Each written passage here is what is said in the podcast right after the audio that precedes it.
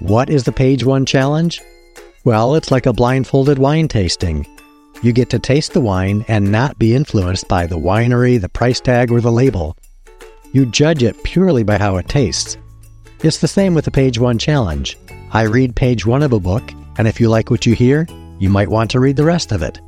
Let's give it a try. Page 1 I was driving home from Holly's Diner on a warm April night, not really listening to the book on CD that was playing in the background. The relaxation of COVID rules had brought back their open mic night, and it was now starting at 7 p.m. since they had to stop serving alcohol by 10 p.m. That's a bonus for me since late nights aren't my thing these days. Hell, playing in traditional venues isn't my thing these days either. It hasn't been for a while now, but I'd had a good time and was glad that Nate and Vic had told me about it.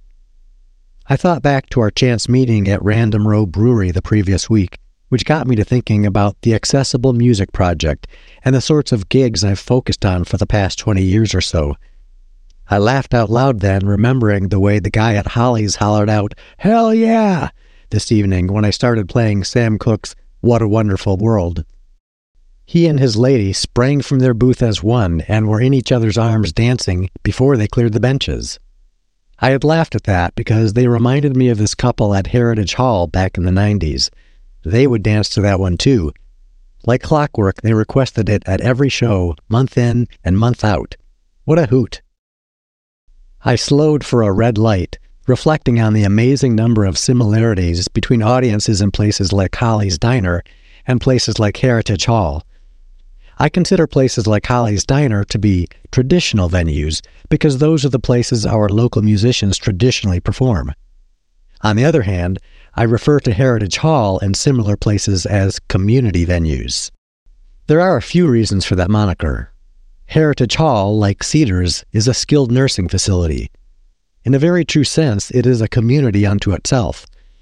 Every one of these little communities has its own music venue right there on site, so I call them community venues.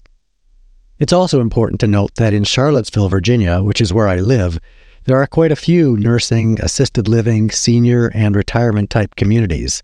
New ones keep popping up. We have many little communities within the Charlottesville Albemarle County community.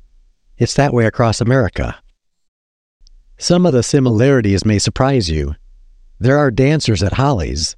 There are also dancers at Heritage Hall. They dance to everything, or they are suddenly motivated by a favorite. There are REM fans at Holly's, and believe it or not, REM fans in nursing and assisted living communities. I'll never forget the first time that Nedra's aunt requested the one about the blackbirds. She was alluding to Half a World Away. That was the first REM song I had introduced to the listeners at Heritage Hall back in 1995, and it became a favorite there.